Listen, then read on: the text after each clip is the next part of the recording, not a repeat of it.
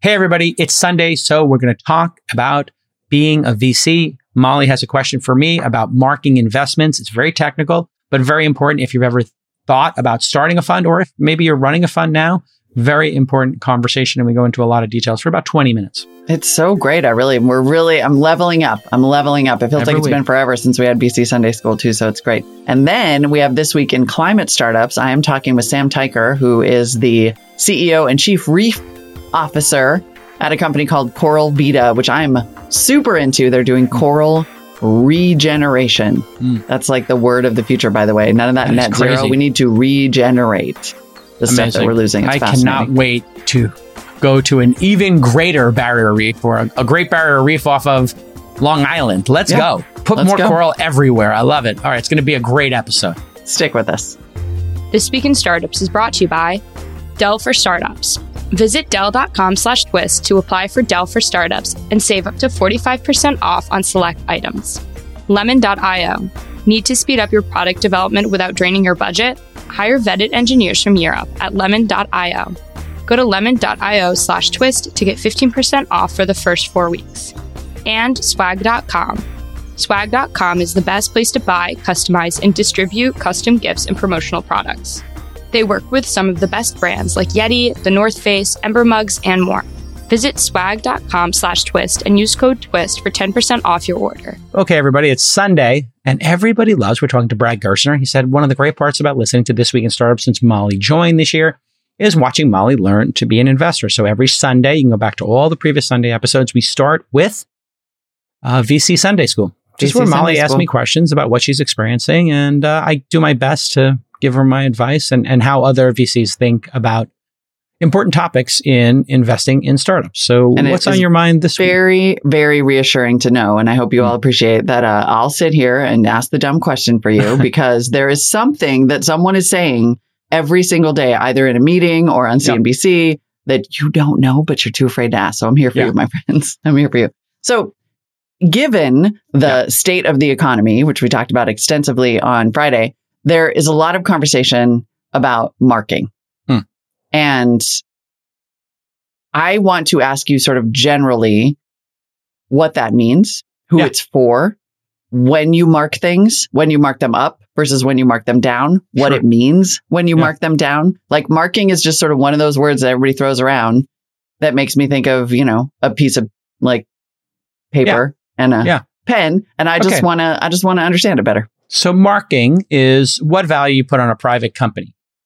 Now, it's very easy to uh, put a value on a public company. You take the number of shares and you times it by the share price, and then you have the value of that enterprise. Now, of course, you can take out debt and, you know, they might have some assets like inventory, but by and large, the market cap for most people, the value of a company is the stock price times the number of shares.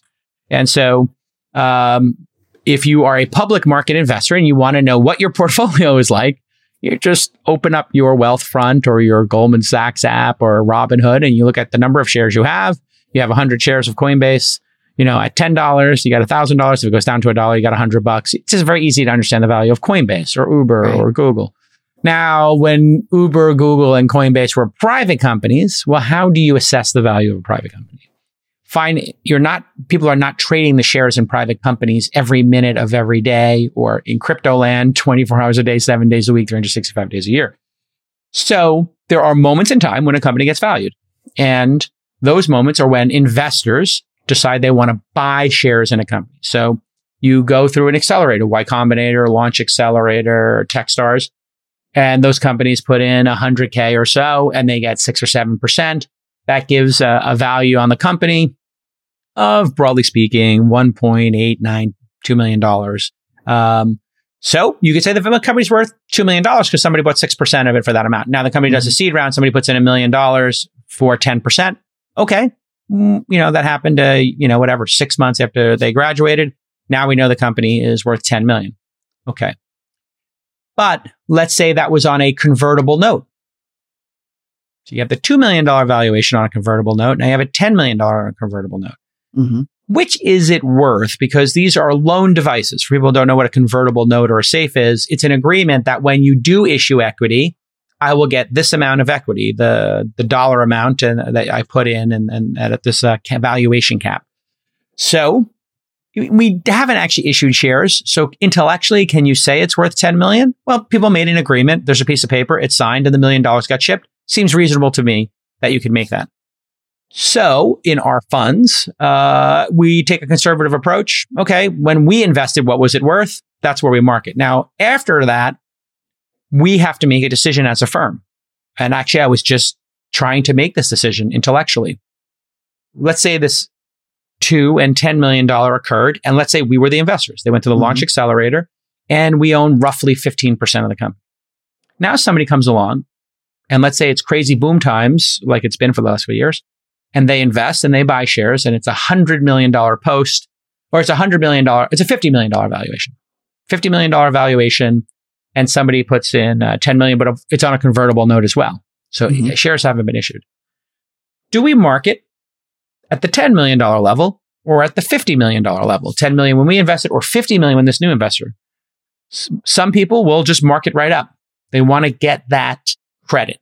So that means when they share their list of investments with their LPs, it looks like, whoa, we have 6 million, or if we own 15%, we have like seven and a half million dollars or so in value here. So we got right. over $7 million in value and we put in a million and a hundred. So we put in 1.1, we got 7 million in value.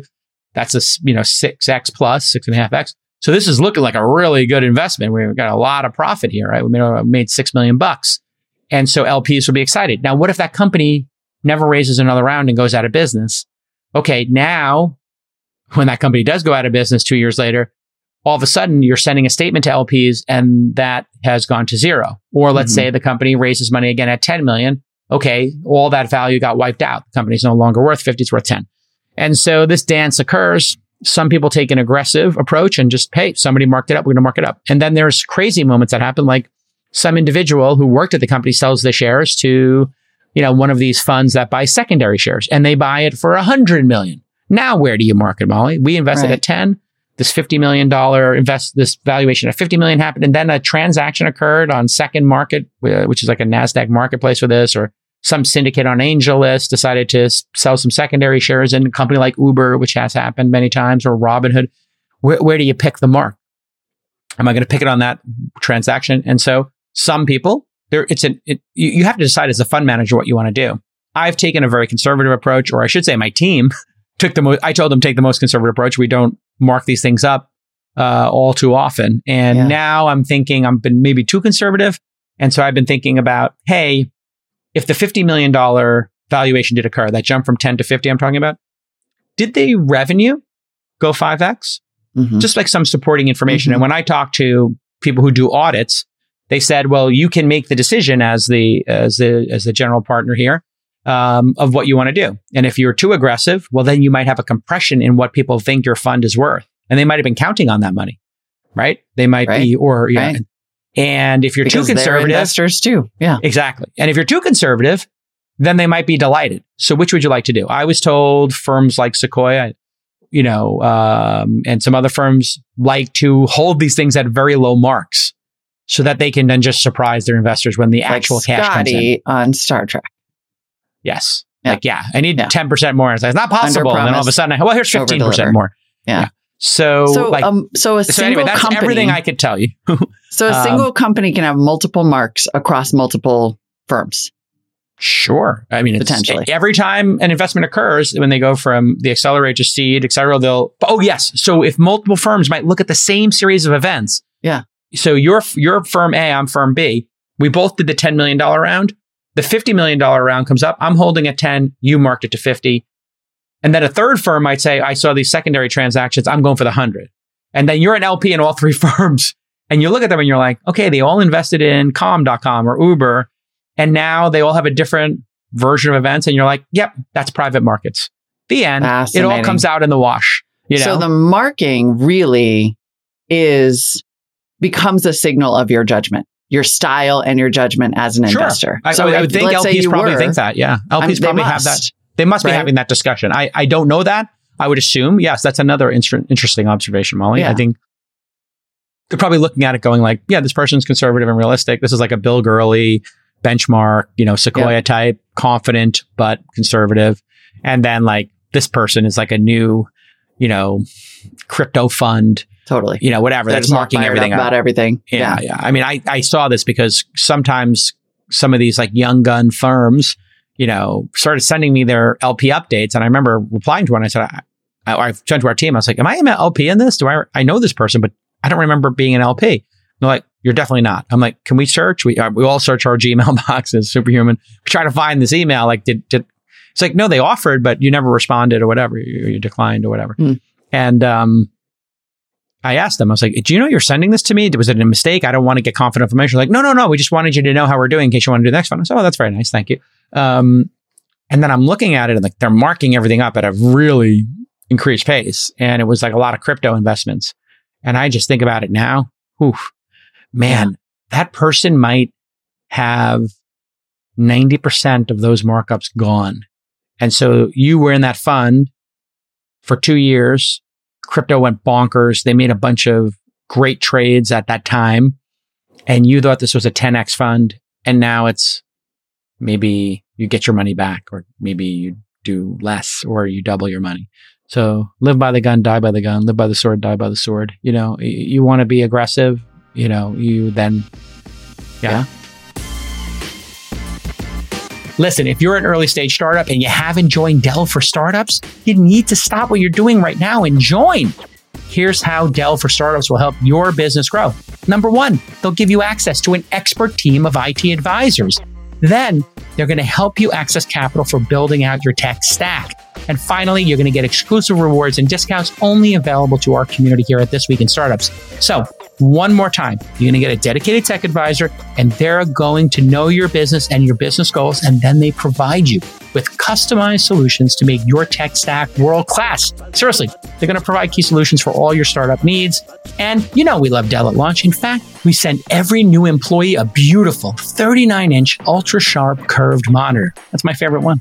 The productivity goes way up when you use those widescreen monitors. You can have three beautiful windows in beautiful, crisp detail. Here's what you're going to do. You're going to join Dell for Startups today and get growing.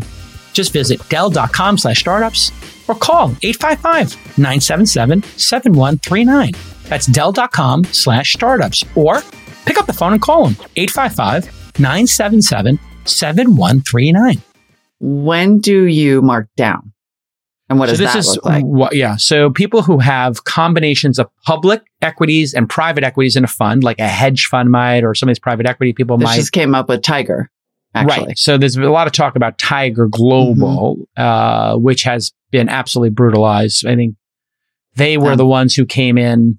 Uh, I should probably I have heard in the news. 52% right now in their public fund. A lot of their information gets leaked because they send out notes every quarter.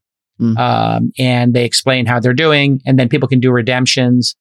So because they're like one of these public, private hybrids, people can redeem their shares, I guess. It's not like a venture firm where you're stuck for 10 years. You can't take your money out. And so because they have redemptions, they need to put values on things and they have to value the private market companies. And that's when we were talking, I think on Tuesday or Wednesday. It was Tuesday, uh, Tuesday show we were talking about. They marked down um, two companies. Reddit was marked down, Fidelity did. Yeah. They marked down Fidelity. Reddit and Stripe. Stripe. Mhm. 13% and 40%, if I remember the numbers correctly. So they're just looking at it realistically and saying, okay, we bought in. They were about to do an IPO. The market was hot and we thought Reddit would be worth this amount per share. Now we think it's worth this amount. So they're being super realistic and maybe taking a little medicine now uh, because from what I heard from an insider, okay, let's say you had um, 80% public equities and but 20% private. Now, your 20%, your 20% private, um, had like crazy up rounds and it became, you know, they became double in value, right? Um, and then your, the stock market collapses and those shares become worth 40%. You know, they're, they're worth, you know, if, if it was a hundred dollar portfolio. Mhm. So if the timing was $80 worth of public equities and you're now worth 40. Yep. And then your uh, privates were worth 20, but they doubled and went to 40. Now you're sitting here with $80. You've lost 20% of the value overall of the fund. You got $40 worth of public equities, $40 worth of private. But the privates, nobody believes those marks because those marks happened before the stock market crashed. And there's this lagging effect. So now you're like, well, wait a second. I bought into a fund that was 80% public market equities and 20% private. And now I'm in a fund that's 50 50. hmm So how do I get it back to And maybe 50 I want my money back. Or I don't want to be this private, you know? So the Right. privates get marked down by 13 and 40, 20% or whatever. Now that $40 is down 20%, take $8 out of 40 and you get $32, right? So now it doesn't, now it looks like it's 60, whatever, you know, percent public market equity. So this is what's happening, I think, is So that's just a shell game. That's just made up. That's just like we need this to look. I mean, I it's I understand that it's a shell game about improving confidence in a market so that people aren't like, give me all my money, and they don't actually have that money because the private part is not liquid. In this case, it might be trying to be intellectually honest about the private companies being overvalued Yeah. while also trying to shape um, how the optics look. And this is Mhm. where I think this gets complicated hmm because people are looking at it saying, well, you're picking this value. How did you pick it? Right. It wasn't a consensus pick. right. And we talked about that in an earlier episode, the, the valuations and where they come from, and they come from the market. Right. Yeah. And the market of public equities, you've got you got retail investors in there, you got endowments. Like there's a a wild process in which pu- public market equities get valued, right? And quarterly returns, and you got analysts predicting stuff. You don't have analysts predicting what happens with Reddit. Right. You have Reddit predicting what's happening with Reddit, and they may not give you information. They certainly they're not required to give you information like a public company. So you have all this infrastructure to analyze and the marketplace in real time, whatever number of hours per week, marking the value of Coinbase. Yeah. That's not happening for Reddit yet. So somebody's got to do that. And if that somebody's making a judgment call, you know, it does create this. How did you make that judgment call? And then also, if it was a marketplace of, you know, 100 VCs competing for a deal, well, those are individuals making guesses and projections about the company. It's again not a bunch of analysts like in public markets with, you know, and there's not a lot of information. It might be a more nascent company. So, It's so fascinating. well, and then Mm, back to this yeah. question of how it reflects your judgment. okay. Um, how does this start to come into play then when funds are raising, when they're going back to their LPs? yeah. If you have a long, long, long history of marking up or marking down The too much, yeah. right? the sophisticated investors will look at your marks and because they're in other funds, they might know what Uber's really worth and where other people valued it. And Yeah. they might actually answer that question. Wh- wh- where are you valuing Uber right now? Are you valuing it based on Masa's round where he b- did that round or you on the the round before it? Just where are you valuing it? And so they just they'll probably do their own homework there because they, remember they have insight into 25 venture funds Totally. for the last 30 years. You know, if you're somebody like Yale, Yale is known as being the most rigorous uh, in terms of their venture uh, capital approach with their endowment. And um, Yale might have, you know, 40 years worth of data that nobody in the world has down to the level of the individual partners and who did which, which deal. So they'll know Roelof did YouTube and Moritz did Google and this person did this deal. Like they, and then those people, if they didn't in that case, but if people left one firm and went to another and they're judging this new firm, they might say, oh, this partner, Mamoon, went from social capital to Kleiner. I'm Mhm. not basing Kleiner based on Kleiner's track record. I'm going to go get Mamoon's track record. Oh, they did Slack. They did, uh, you know, Carta. I'm going to go look at what he did at social capital with Chamath. Now he's running Kleiner. I'm going to double click on that and figure out like what is Mamoon as a player worth. It would be like somebody leaving one team to go to another, right? Like LeBron goes to the Lakers. You're like, okay, let's bring LeBron stats from the last team he was on, not like based on who was the last Laker player stats, right? The Lakers are Right. just a, a, a logo. Kleiner Perkins just a logo. Who's the, The player people. on the team, right? And then finally, and then I promise I will stop this episode of No, no, it's all Sunday School. It's so interesting.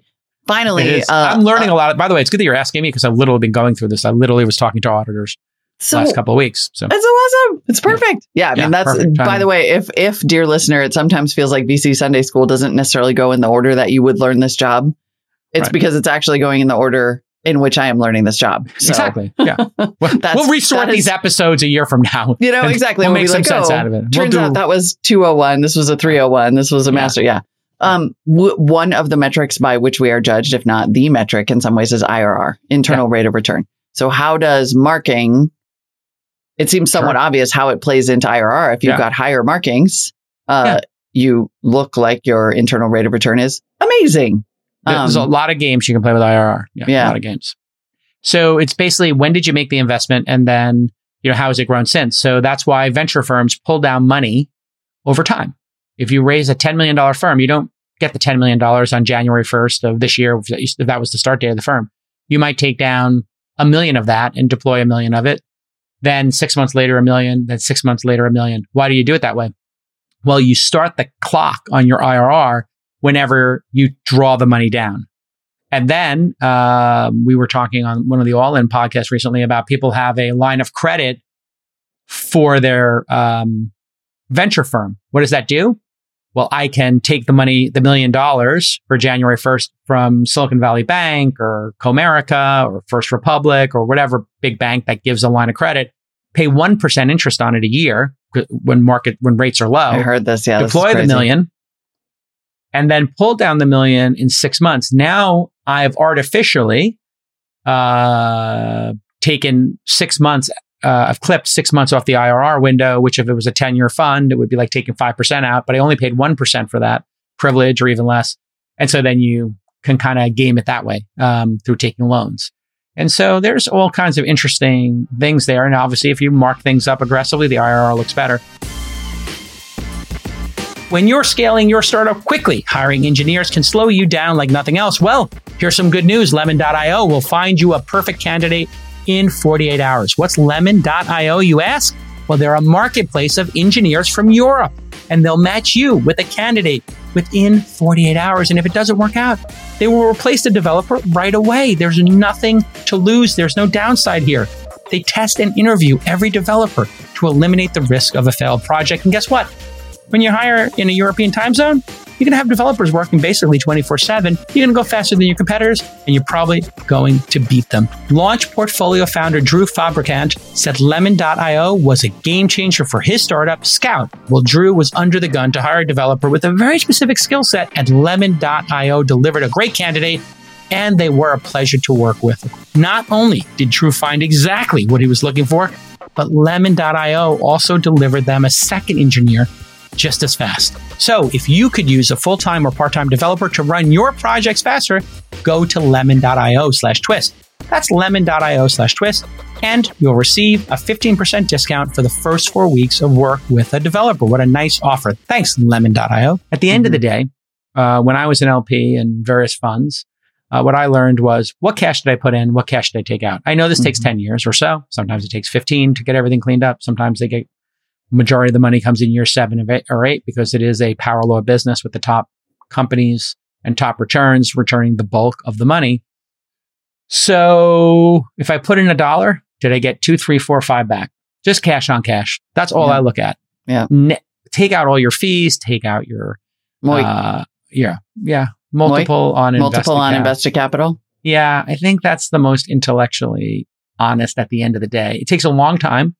Uh, yeah. Uh, and it's hard. You know, Chamath was talking about this, like, and he just put it in the top of, he put something in his um, letter this year. He did his annual letter and he just put his returns there. And, you know, it's like, you might have five, a 5X fund on paper and you've returned, you know, one times their capital. You know, they put in a dollar and you gave them back a dollar. Okay. So now everything's profit from here. Great. Now we have to figure out the 5X that's remaining. How do we collect that? How do we get those shares in private companies public or sold or secondary to get that money. And that's where liquidating uh, your investments and being able to realize your gains is a big part of what we do. How do you realize gains, right? And it's really hard because if you sell something in secondary, uh, you sell something to another investor in a private company before it goes public, and it 10x's, well, you just you miss that upswing. If it goes down 80%, you miss the opportunity to cash in at a peak. And I think there was some crazy moment where like Fred Wilson and Zynga, was a famous story. Fred Wilson had invested in Zynga, Mark Pincus's company, the, the Farmville company, very early. And that company uh, wound up doing really well. And before the IPO, I think they sold their shares or some of their shares to Kleiner, which wanted to buy them. And maybe they bought them at twice what 50% or twice what the IPO wound up going out at because they didn't know the IPO price yet. Mm. So Kleiner, another venture firm, then puts the money in. They're locked up.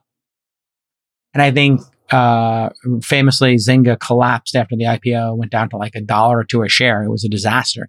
So all those people who made that trade right before the IPO looked really smart. In fact, the people who sold Uber shares, like I did, to Masa and to some other people, that price was much higher than the current stock market price. Now, it doesn't Hmm. mean in another five years you'll look stupid, but at some point you will look stupid.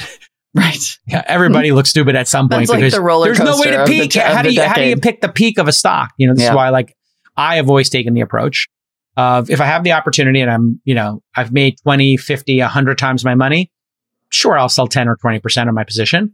Yeah. And then if that happens again, sure I'll sell 10 or 20% of my position and then when it goes public, I'll have 60 to 80% of my original position, but I'll have taken what I like to call idiot insurance Mhm. against you know anything else. And because we're an early stage fund, yeah, why not give our LPs a little uh, return, which then would build their confidence in us to do the next fund.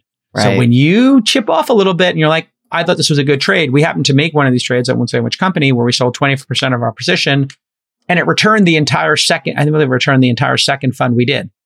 And it wasn't expected, but now that fund's in the black and the market has corrected. And, And because. SaaS, uh, because SaaS has compressed, maybe now I'm at half of where I was.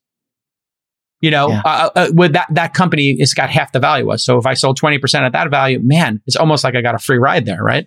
In fact, I did. Um, so that's where time to money is like another complicated thing. This is all very interesting and important. What's most important is meeting a lot of great founders, placing small bets, working your ass off to make sure that company's successful and getting to know them. And when you find a winner, plowing more money into it. So when we talked about inputs and outputs on Friday's show, when I was talking about like, hey, not to how not to get laid off as an individual, the input is how many great companies uh, you meet with. The output is how many bets you place on promising companies and how many bets you place on winning companies. And perhaps that second thing of all those three things determines your outcome. Um, so meeting with a lot of companies is important, placing a lot of bets in great companies is important, but doubling, quadrupling, 10xing down the amount of money that goes into the winner. I think when you actually get to the end of the returns, what I'm starting to learn is that's actually the most important part.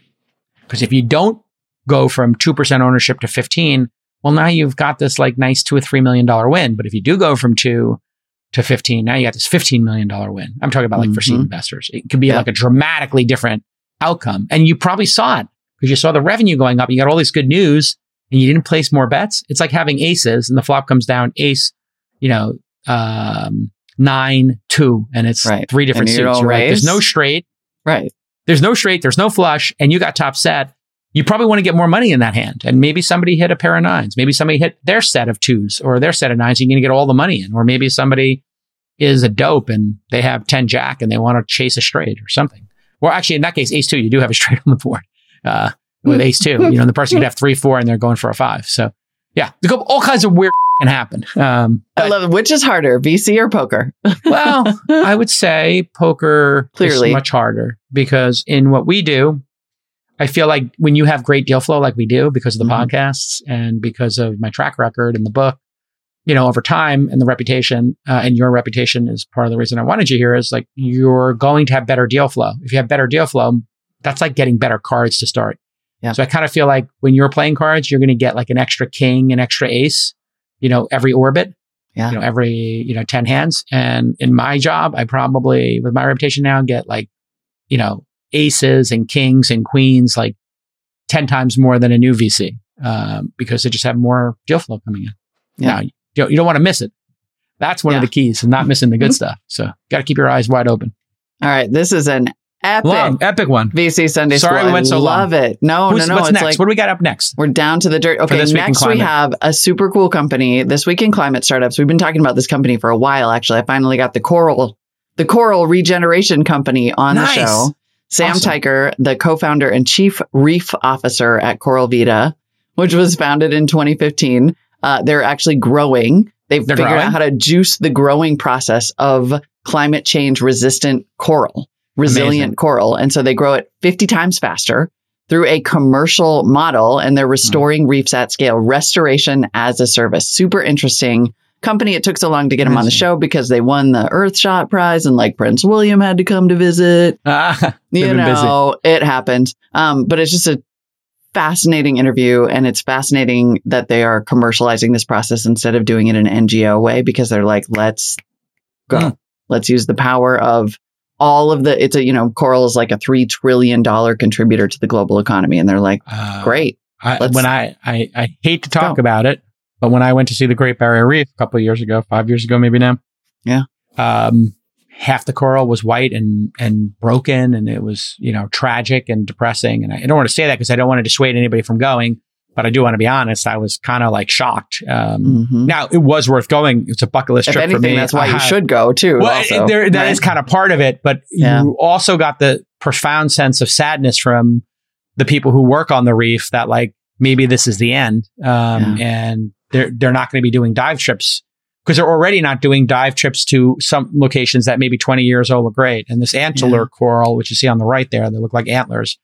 A lot of it was broken because as it dies, it becomes brittle and it's broken, but it's heavy and it's floating at the bottom of the ocean. And so we would go by and see like antler coral, like a whole bed of it just floating and broken there. And you're just like, oh my God, That's I want to cry, you know? That is awful. Um, but Yeah. now science, right? Like if they, and that's from like a one degree difference or two degree difference, that coral, I, my understanding in talking to the dive masters was like even one or two degrees difference a year uh, or over a decade, Mhm. some of the coral just wasn't resistant. And so they, they, they exist at this like temperature, water temperature that is very narrow.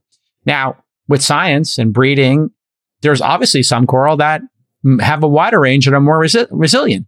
And so if you can make it faster, put them under stress and then get more of them out there, oh my God, this could be, you could have really places that have could be a no coral reefs and you could, you could make, you could make a coral reef bigger than the Great Barrier Reef. It- Mhm. Why, why not make the coral, the, the Great Barrier Reef 10 times bigger? Like what's the downside? More, more life? I don't Right. think there's a, I don't think there's a downside in this one. Yeah. No, I asked him too. I was like, "Are you creating zombie coral that's going to take over the ocean?" And they were like, "Okay, well, first of all, no, Yeah. but two or B, if that happened, great.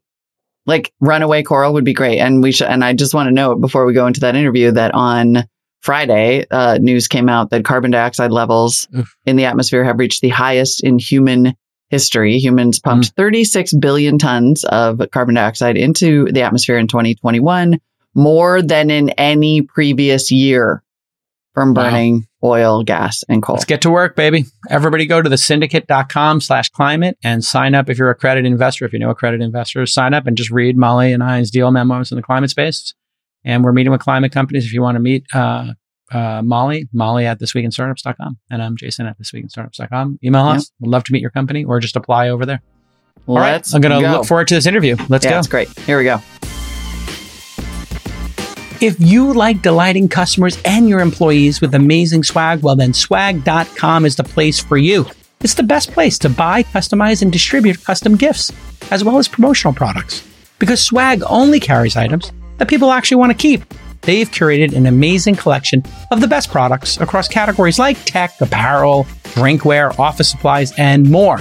And they offer some of the best brands in the game, like Yeti, Contigo, my favorite, Moleskine, another one of my favorites, Ember mugs, I love those, and so much more. And remember the last time we told you we're building out the Twist swag bag? Well, I asked Twist fans for some ideas. And Twitter user Freed Ventures replied with a beautiful corduroy cap. I love those. So if you have any swag bag submissions, go to swag.com and find your favorite item. And then tweet it to TWI Startups or email producers at thisweekinstartups.com. You might just win that piece of swag. I want to give you 10% off your first order. I'm not joking. 10% off. It's going to be big money for you. Swag.com slash twist and use the promo code twist for 10% off. Sam Teicher is co-founder and chief reef officer at Coral Vita, which should give you a hint about what we're going to talk about today. Welcome to the show. Thanks so much for having me, Molly. Let's start with the basics. Uh, what does Coral Vita do, and how does that title play into it? Coral Vita grows climate change resilient corals uh, to restore our world's dying reefs. So I am a coral farmer, which is definitely not what I expected to be growing up in Washington, D.C., uh, with thoughts on education reform to, to making peace in the Middle East. But I am now fully focused uh, on helping scale coral reef restoration around the world.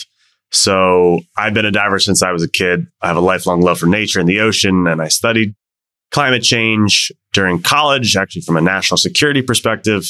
And again, didn't think that this was the space I was going to work in. But um, in addition to the the love for coral reefs. They're actually also one of the most valuable ecosystems on our planet. So the latest estimates are that they generate $2.7 trillion annually through things like tourism and coastal protection and fisheries.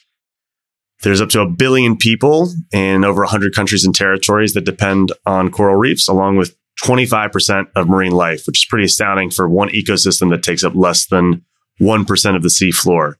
However, half of the world's coral reefs are already dead. That's happened since the 1970s. And we are on track right now to lose over 90% by 2050. So this is obviously ecological tragedy. It's also a socioeconomic catastrophe. And the best thing, full stop, to do for coral reefs is to stop killing them, uh, which requires action by our leaders in government and industry and the media to step up on and solve on climate change and habitat destruction, pollution and overfishing. But that's clearly not happening fast enough. And so that's where coral reef restoration comes in. It's akin uh, to reforestation, only we're growing corals and planting them into reefs. And we, uh, being my co-founder Gator and I, out of grad school back in 2015, came up with the idea for Coral Vita to transform this space to a sort of restoration economy and help scale and kickstart this whole global movement to preserve the ecosystems that sustain us all. And when you're starting up your own company, you do get to pick your own titles and ultimately settled on chief reef officer uh, for the work that I do. What's Gator's title? Gator is president. Um, so we're boring. Yeah, lame. if he wants, I guess. You know, with a name like Gator, it's cool to play it straight with the title. That's, think, he's already got a good title with the yeah, name. Yeah, you guys split it up just right. Um, let's talk a little bit about actually your journey to this because it, previously uh, you worked on climate resiliency initiatives at the White House for the Global Island Partnership. You co-authored Sustainable Development Goal number 14, Life Below Water. How did you come to all of that work before settling on this specific company?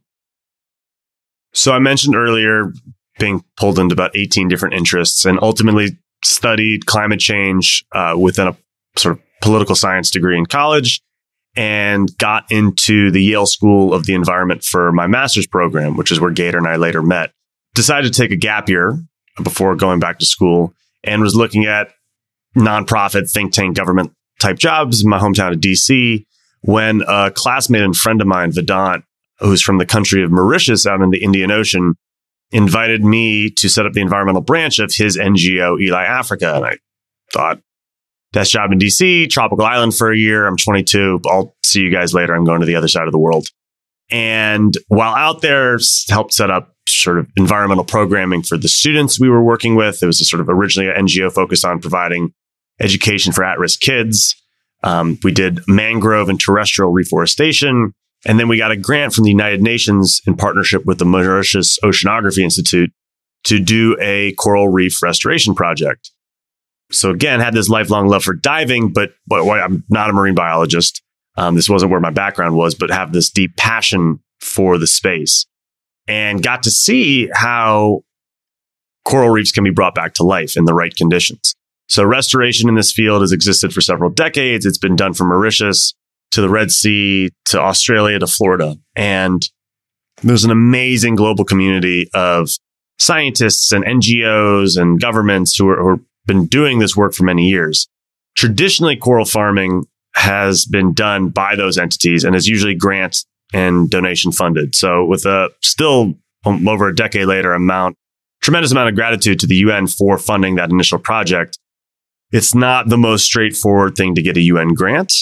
Hmm. Uh, and it only was big enough to let us grow 5,000 pieces of a select group of fast growing coral species one time. And then the project funding expired. And that was kind of the end of the project. And 5,000 corals is great for one lagoon, but one island nation like Mauritius needs closer to 5 million corals every year and needs to be done with more holistic restoration, growing more diverse and resilient species. So the traditional NGO led, grant funded, ocean based, these underwater garden uh, nursery model for growing the corals.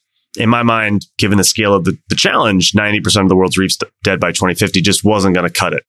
And so got to grad school, met Gator. He was coming more from the uh, environmental science background. I still was interested in policy. While in grad school, I interned in the Obama administration at the Council for Environmental Quality within the White House. So did climate adaptation work. And then for this global island partnership, which is a coalition of island nations fighting for the survival of islands through sustainability and conservation. So loved all of that, but also was frustrated by bureaucratic inertia, the funding restraints uh, that are often imposed upon NGOs, and that impact on scalability. And, and Gator felt like, as in sort of academia, he was almost writing the obituary for the planet, as he likes to say. Mm-hmm. And we thought there needs to be more. There needs to be better. We need greater scale and urgency to solve a lot of these environmental issues that matter and that matter to us. And ultimately, together with our passion for coral reefs, looked at that tremendous value that they provide and what's at risk by them dying and thought, well, if we can incorporate breakthrough science developed by amazing other uh, practitioners around the world, grow corals in months instead of decades, strengthen the resilience to climate change, but then create a land based commercial farming model, perhaps that could transform uh, the space to where it needs to go. And that's how Coral Vita was born. There's a couple things in there that I want to uh, unpack specifically. One is the commercial piece. So you alluded to, you know, having this grant from the UN that that ran out, funding over, which is not atypical for nonprofits. Is that the reason you decided to go this commercial route? Like it's, you know, it's hard to imagine finding a business model around regrowing coral, even though it's so necessary, which is so, so much the challenge with a lot of what we consider to be climate tech and as an investment opportunity, you know, so, um, it seems like one of the many innovations you have done here is figure out how to make this like a venture scale startup. Uh, yeah, I would say that's the chief innovation we've brought to the table at this point. Again, we don't take credit for the methods to grow corals faster, and make them stronger. There's amazing scientists. Some of our original advisors helped pioneer that. Uh, again, other entities around the world that are have shown restoration is feasible, but having that ability to actually unlock sustainable financing to do ecosystem scale restoration uh, is one of the key challenges that's held back the space. Coral restoration is probably the last thing that anything is innovated for. I mean, so many things are just literally off the shelf hardware store solutions and we need robotics and we need mechanization and artificial intelligence and and and and finance and we're trying to tackle a lot of those things but specifically with the business model again not thinking i was going to be an entrepreneur uh, growing up but recognizing that given the world we live in uh, and what will motivate a lot of key stakeholders if we can showcase not only the impact of our work and making it financially sustainable in its own right, but that it can help protect assets in a way that they normally would only look at as something that belongs to the commons, say, um, but actually has a direct bottom line interest to them. A hotel not only relies on a coral reef off its shore for the tourism draw for snorkelers and scuba divers, but also because that reef on average reduces 97% of wave energy. So it can lower insurance costs and, and uh, sort of the damages incurred during either from a hurricane or long term erosion. So our thought was, yeah, if we can create a business where we actually get those customers that depend on the tourism and coastal protection and fisheries benefits of reefs to pay to restore them, that can then unlock that sustainable funding that small one-off disparate grants and donations isn't going to do. So our model, to boil it down as, as simply as possible, we've got sort of four key uh, revenue streams. One is online brand partnerships. Um, like we've got one with Corona Beer in the UK and they are driving people towards our Adopt a Coral program. So you could be in Los Angeles, you could be in Nairobi, you could be in uh, Barbados, where I actually am on a work trip right now. You like what we're doing, you want to support our work, you can adopt a coral, and that funds restoration. Then there's conservation finance mechanisms. So there are actually insurance policies being developed for coral reef restoration as well as mangrove restoration. You've got blue bonds. most people at this point know about carbon credits, biodiversity credits are emerging. So tapping into those things can also help fund these projects. The farms are primarily based on land for us, which well, I'm sure we'll get into later. It gives a, number of benefits, but in addition to being a coral production facility, the farms are both education centers for local communities. That's a key part of our model. So through workforce development and education, empowering the communities where we work, uh, as well as being a revenue generating tourism attraction in its own right come visit us in Grand Bahama, visit the farm, have a fun experience.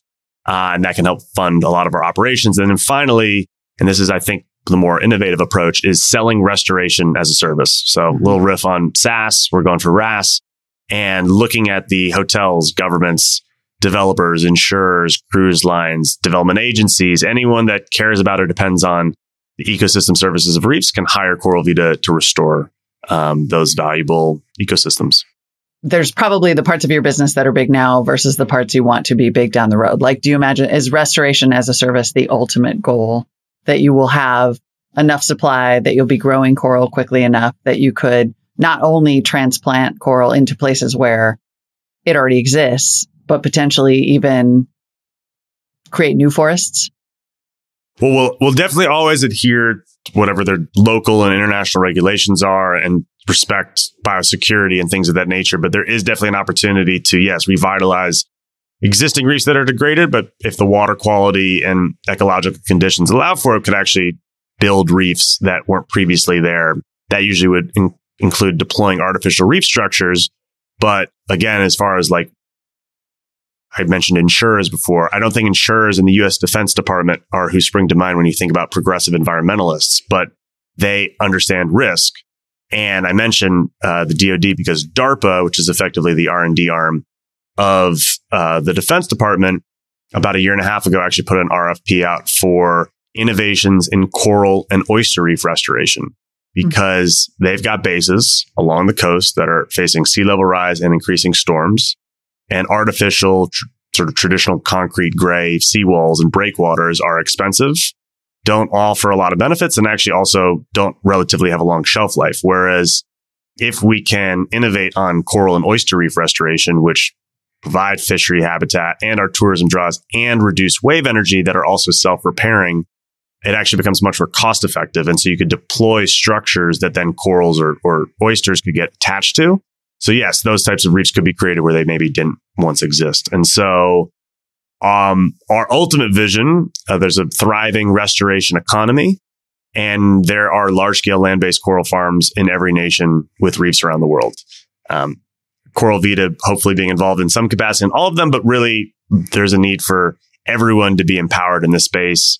Other restoration practitioners, scientists, NGOs, local community leaders, but our idea is to work in partnership with any and all of them together with the private sector and government so that instead of growing hundreds and thousands and tens of thousands of corals, we can grow hundreds of thousands, millions, and ultimately billions of corals because that is what we need to ensure that reefs survive and thrive for generations to come, given the threats that they face. So when you talk about those partners, I feel like I need to back up to the beginning. I feel like I'm all the way ahead of myself. Let's go back to basics though, which is how are you getting that coral in the first place? And tell me about this process of making coral grow more quickly. Cause I don't think people realize how long it takes to regrow coral and that that's why this is such a huge catastrophe when it dies off.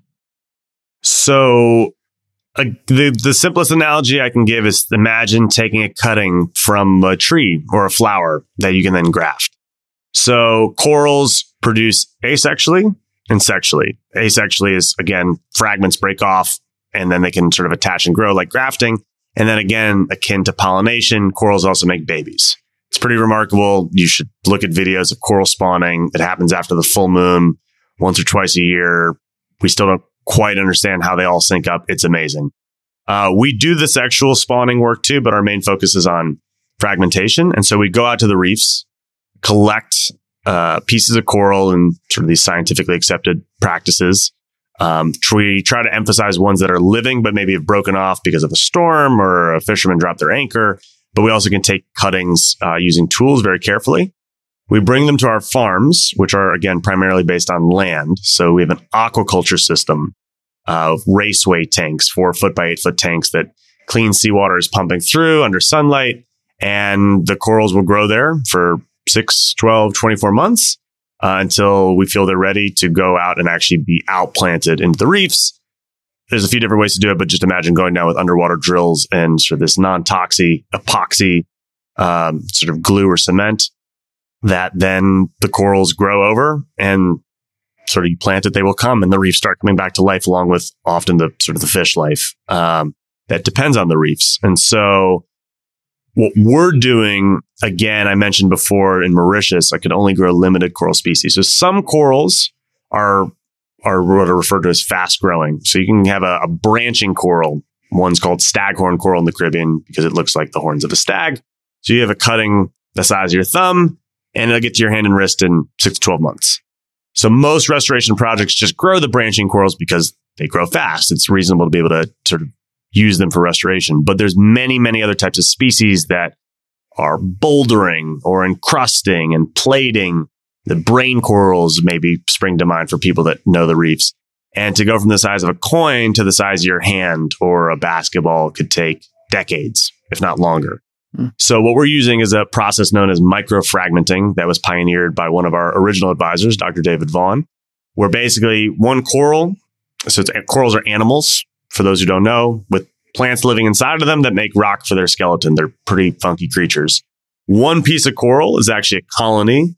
Uh, each little sort of dot, uh, that when you look at a coral, it's a polyp. It's like almost like a mouth. Um, and it's a genetic copy of one another. So they literally are clones.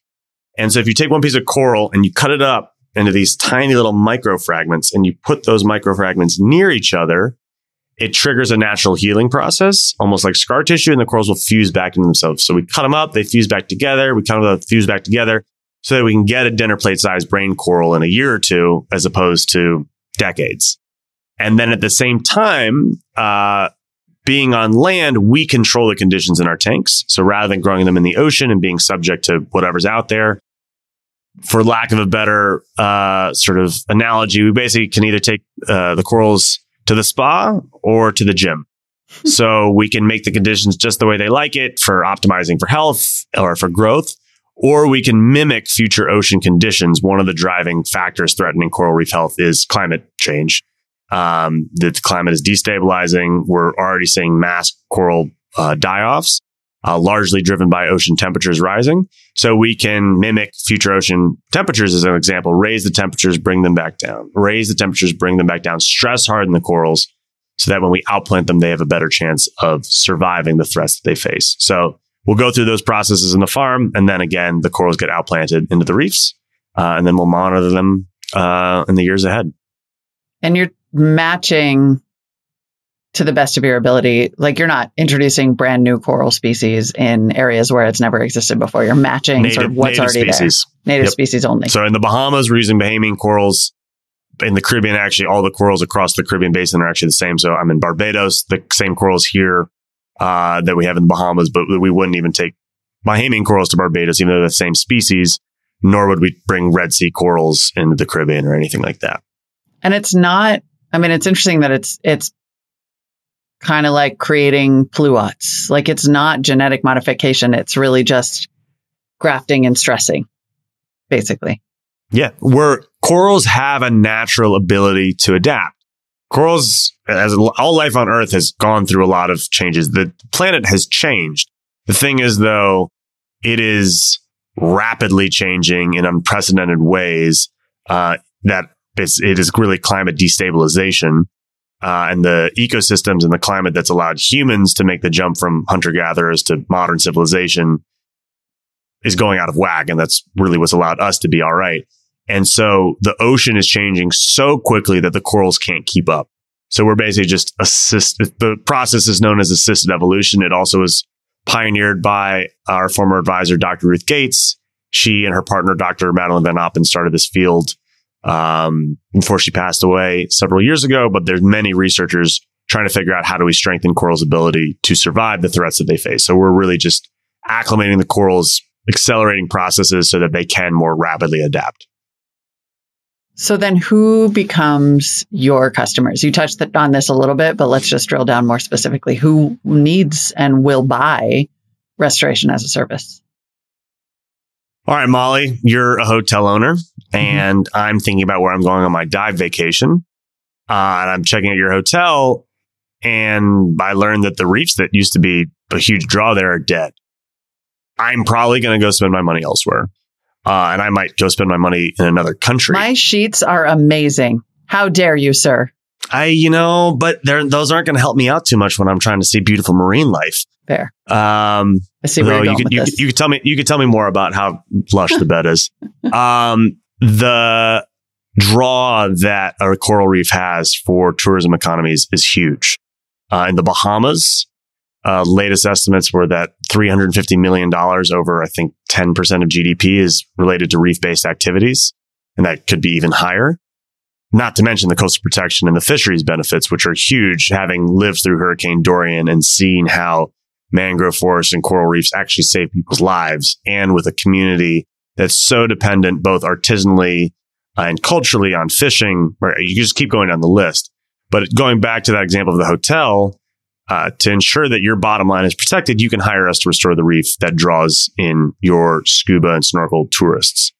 And if you keep going outwards from there, governments with national economic interests, coastal insurers who are worried about increasing property damage, corporate sponsors, the idea that there can be a range of customers who rely on reefs that are threatened by their loss, they represent our main customer base. I am really intrigued by the emerging conservation finance market that's coming online. So blue bonds are becoming a thing. I referred earlier to biodiversity credits, which are still fairly nascent, but I think have a lot of potential because there's a lot of corporations that aren't just trying to be uh, carbon neutral or carbon negative, but also nature positive. Uh, and that so, you have Swiss Re and Willis Towers Watson literally inventing uh, insurance schemes to catalyze financing and scaling of restoration. Those I think could be really huge for injecting capital into this space to then do large scale restoration. So tell me how what what would that look like for you to be part of a blue bond? Like it would finance maybe 20 years of restoration and there would be some returns based on based on what, whatever the inherent values are that the the reefs provide. I mean, it sort of depends on who the stakeholders are involved in it. Um, mm-hmm. I mean, they might be interested on the tourism benefits. They could be interested in marine biodiversity increasing. They could be introduced uh, interested, sorry, in um, wave energy reduction, some sort of combo. So right. that's it's it. those are again still fairly nascent, but there's a lot of uh, stakeholders that have been sort of pioneering those and pushing those forward. Often, though, they're looking for larger scale projects. And there haven't been a lot of opportunities to supply corals at a large scale, um, which is again one of the reasons why we're trying to do this differently so that we can have coral farms that are growing hundreds of thousands, if not millions of corals uh, for restoration and that can tap into those types of projects. In the Seychelles and most recently in Belize, they just announced last year foreign debt uh, is being forgiven um, by nations in exchange for that money being spent on conservation and sustainable development. So Got if it. we had a farm in the Seychelles, we could potentially tap into that as another funding mechanism. So there's a lot of really intriguing stuff that's coming online that can really catalyze not just our work and not just coral reef restoration, but all of these different ecosystems getting restored taking off my hotel owner hat and putting my investor hat on. What, how recur- reoccurring is this revenue when you say it's restoration as a service? Is that an ongoing contract with my hotel? I'm switching hats here again. Um, or is it a kind of one and done replanting and then you're on to the next? Well, I'm now talking back to the hotel owner. Would you like to have an annual monitoring? I literally need fee? a hat. yeah. Okay, so um, I can um, have that. I can have an annual monitoring and maintenance the, fee. Yeah, there's different things that we could build in. I mean, there is sort of we we restore reefs on a per hectare basis.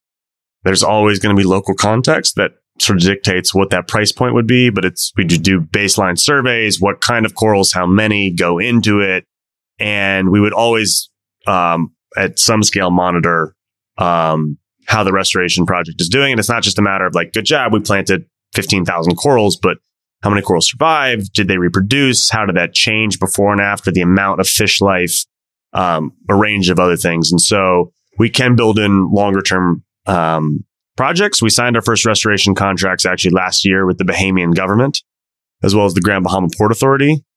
And so early days for sure, but we're getting a lot of interest for uh, other restoration projects in the Bahamas from resorts, and the government has expressed interest in scaling up their existing project with us, uh, but also in other countries as well. That's kind of the next stage for us is thinking beyond the Bahamas. Where are our next farms going to be? How are they going to be built? Who's going to pay for it?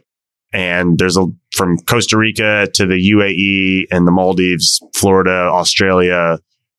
Unfortunately, uh, coral reefs need help everywhere, um, and so we're we're eventually trying to work everywhere that there are coral reefs. How much space does it take to build one of these farms? Like, where do you find the, is that part of your partnership agreement where, you know, what's the, what's the mechanism? It's not a huge footprint, all things considered. I mean, right now we have in Freeport, Grand Bahama at our farm, two and a half acres of land. And we are using a fraction of that to grow 30,000 corals a year. Uh, if And we is it like one giant Olympic sized swimming pool kind of situation? No, uh, we've got closer to closer to bathtub situation. Okay. Uh, so series of bathtubs, raceway tanks. They're sort of four foot by eight foot, and uh, they're sort of spaced next to each other, so you can walk through and in and around them. Um, but we have got enough land on that site to grow hundreds of thousands of corals a year if you know we decide to scale up in that way in the Bahamas. And so again, to translating that out into being able to regrow miles and miles of reefs in Grand Bahama and around the country. That's sort of the scale we're trying to go to. So doesn't require a ton uh, in terms of the footprint on land. And yeah, what we basically are looking for when it comes to where the next farm is going to be is ecological need, economic opportunity, and strong partnerships. So the ecological need is almost, again, unfortunately, always the case, but not every reef can be restored. Uh, whether because of upstream pollution and water quality issues, uh, lack of good oversight against destructive fi- fishing practices. So that does play a factor into, you know, making sure that most of the threats have been mitigated. Then can we make this financially sustainable? There's a good tourism market for visiting the farm, people who pay for restoration, this, that, and the other. And then are there partners on the ground, which in the case of us in Freeport, it was the Grand Bahama Port Authority gave us land for next to nothing and expedited the permitting process together with the support from the Bahamian government that sort of incentivized us to come on down to set up shop there. And so looking at where the next farms are going to be, um, again, here in Barbados, could be a site for a new farm, figuring out from a permitting, a land perspective, and then also that economic uh, evaluation together with the ecological assessment is sort of how we figure out what's coming next. So ideally, the client, the partner, helps with that process, right? Like ideally, you sign a contract if it's certainly, it seems like if it's with a government or a fishery or something like that, like, hey, let's work together to find the land and do the permitting. And, or do you, are you just like, don't worry about it? We got it. It's well, I'd, I'd always take help, um, and so it. I, what I would say is it depends. If we have there's sort of two scenarios. There's one. Let's just say we're like we've set up a farm in country X, and then clients we already have the farm. Clients can then acquire corals from us throughout the whole country uh, for restoration. The other option, which is kind of more of like we were maybe going to be taking like a franchise approach, is that, and this is definitely the case for hotels, and we've gotten interest in this, is what we call sort of a coral cabana. So rather than setting up a sort of large scale or a, a giga scale farm growing hundreds of thousands or millions of corals, it's a smaller scale facility um, that can grow 10, 20,000 corals a year. Uh, that could be located literally at the hotel. So not only we restore reefs there, but then they have a new tourism draw at their facility. You know, you go down to some of the hotels in Nassau and they've got, you know, tanks with stingrays and wave pools and all sorts of stuff like that. So this would be a new feature that also then has a positive impact on the local ecosystem. So that's another way that it could happen. And that would definitely factor with a client actually giving us land, but we're, we're certainly trying to figure that out. It definitely helps uh, reduce a lot of the burden if we're able to actually get land in kind provided to set up these facilities. And when we're talking to particularly local or national governments, we're like, look, this is not only going to be a coral production facility that protects this valuable asset for you, but it's also going to be a new tourism attraction in and of itself, which is going to help taxi drivers to hotels. Um, I this is a weird sentence to say, but I think it's it's fair to say we just gave Grand Bahama a huge boost on its profile because we actually just had Prince William and Kate of the United Kingdom come visit the coral farm. Um, so uh, that's a place I think a lot of people now want to come to, and so now they want to spend their money in Grand Bahama. And then it's also this education center building that capacity, hiring locally and creating new jobs, providing long term education opportunities. So we, there's a lot of reasons I think to work in partnership uh, with Coral Vita, and that's the way that we try and approach things. Good flex. And, but also that does speak to how much attention you've gotten, right? Like this has really captured people's interest for, I, I think, I mean, people have a soft spot for oceans and uh, everyone can kind of understand the coral problem and the magnitude of it, but you've attracted a lot of awards and grant funding and visits from princes and princesses. Like how how's it all going? All in all, pretty good. So last year we won the Earthshot Prize, which is one of the biggest environmental prizes ever created, launched by Prince William, um, inspired by John F. Kennedy's moonshot. But the idea is that within the next 10 years, we need to solve so many environmental problems here. And so there's five Earth shots, revive our oceans, protect and restore nature. There's uh, a few other ones as well. And so was completely honored and still blown away that we won the revive our oceans category. Uh, and again, it really is a credit to all the other coral restoration practitioners out there who've paved the way. It's also opened up a range of opportunities for us for where new farms are going to be and how do we scale more effectively? What technologies can we start developing that maybe we didn't have the budget for uh, in a range of different factors from artificial intelligence to robotics? And we'll, we'll see what comes next. And they also really help with the storytelling. Because again, I, I have an interesting business where I hope to get put out of business. That's probably not going to happen anytime soon. But that's why storytelling is so important because if we can actually use the idea of planting a coral, uh, adopting a coral, giving that as a gift to someone, to then have a conversation about why did that coral need to get planted and why do reefs matter and what's happening to them? Oh, what can we do to actually protect ecosystems? Let's take action on climate change and habitat destruction. That can actually, I think, be a very powerful tool beyond the physical restoration work we're doing on our own. And so the Earthshot Prize has given us a tremendous amount of focus again on on us, but really on coral restoration as a field, on coral reefs and the threats they face. And to have David Attenborough talking about your work is quite something. And uh, yeah, it's Flex it's really been. two. It, I was honestly more. three tops. I was really ex- gonna no disrespect uh, to the members of the royal family, but I was more excited to meet uh, Sir. David Attenborough. I haven't met him yet, so I can't check that one off the list yet. But um, we had one of the other Earthshot Prize winners was the nation of Costa Rica. And I think that's a cool thing about Earthshot Prize. It's not just about a solution or a team, but it's this, it can be an idea. And they have a, a model uh, where they were paying citizens to plant trees. And so by winning the prize, they're trying to show, like, look, other nations, you can do this too. The city of Milan was also a winner for uh, one of their food waste programs. Hmm.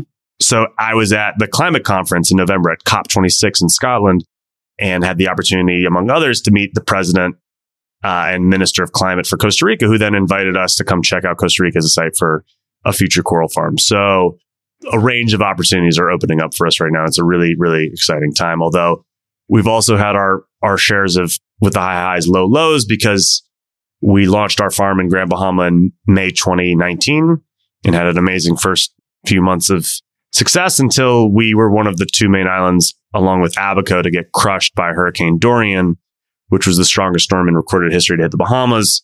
I don't advise staying for category fives. Uh, 225 mile an hour winds are no joke. And in addition to the truly heartbreaking devastation ac- across the country, we had a 17 foot storm surge at our farm. And so it was Mhm. completely knocked out of commission. Uh, we just did humanitarian work, uh, rescue, relief, and rebuilding for the next few months in our local community. And then did get it reopened in March 2020, about two weeks before the pandemic started. So we've had our Mhm. fair share of tests and resilience as well. Um, but have, having gotten through all that, we also really experienced what the climate crisis is like and just why this work is so important. Because I mentioned earlier, saw how mangrove forests literally save people's lives out in East East Grand Bahama. Um, and in places where the mangroves have been cut down, there was heartbreaking um, devastation uh, and loss of life. So, yeah, we were, we're doing good all in all, but I think that also really redoubled our commitment to doing our work because it, it's needed now more than ever. You, like the coral, have been to both the gym and the spa. Yes. Um, in a, a awkward turn, let's talk about technology. because you did mention that working on technologies and drones and, and AI or, or thinking about incorporating those things, uh, to what extent is there a tech component to what you're currently doing and, and what do you hope to build? So we've got a definitely a more high tech focus than traditional restoration projects. In addition to obviously being on land, we're powered by an aquaculture system. Again, other marine institutes that are doing that. But we're definitely integrating more advanced water filtrations and remote monitoring sensors and and and within the aquaculture system, system itself, which we really think can be plug and play and scalable in the Bahamas and other places around the world. Uh, there's definitely an opportunity for integrating artificial intelligence and machine learning uh, into how the coral farming process can be optimized or how the reefs can be monitored. And, and there are plenty of other people, again, working on such technologies. I'm not trying to say this is just us at Coral Vita. Uh, there's people who are studying how. Although I will they, say, with the investor hat back on, like I definitely want you to tell me about something that's defensible and no one else is working on. well, that one might be off the the record, off the podcast, since we're still working Fair. on it. But Fair. Um, there, I, I will say that one thing that one of our existing investors uh, and advisors is a man uh, by the name of Tom Chi, who is formerly the co-founder of Google X. And Tom, independent of, of us, sort of in his own entity, but uh, we're providing some um, input to him, as are a number of other people. Uh, got a National Science Foundation grant uh, to basically do a coral outplanting robot. Because uh, right now, you plant corals by hand, mm-hmm. which is a lovely, lovely day at the office. And I'm not complaining.